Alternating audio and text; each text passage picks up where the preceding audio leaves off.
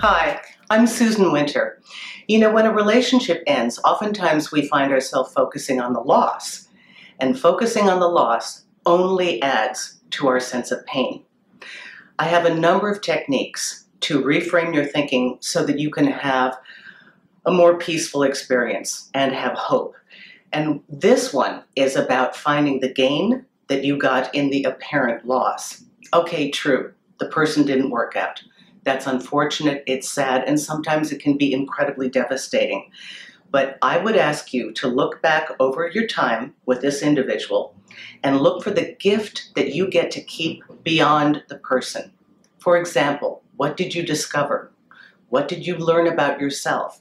Did you find new hobbies or interests that you wouldn't have known about had this person not entered your life?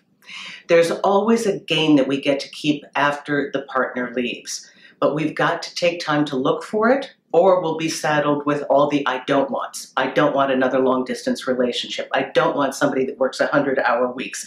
I don't want somebody who's critical. While assessing your don't wants is important for your new template for your future dating life, it's really important to have a sense of capturing what you have attained that no one can take away from you. I always had this disposition and I'm not sure why, but I like to grow, I like to expand. And so when I entered a relationship, I mean, I know what I know, but I wanted to know what my guy knew. And so if he had a hobby or an interest, I would explore it. Not because I'm insecure, I don't know who I am, and I have no mind of my own, but rather because I might like it. And I'm thinking about in college, I had a boyfriend that had two major hobbies. I was an opera singer, he was a trumpet player. So we're in music school, we've got that together. But in his off duty time, he liked to shoot handguns at a target range and he liked to bodybuild.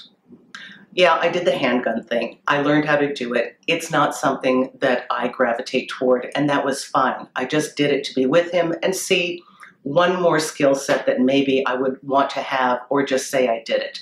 But the weight training, that was very rare for women in this time period. You didn't see women in a hardcore men's gym. And I am so grateful.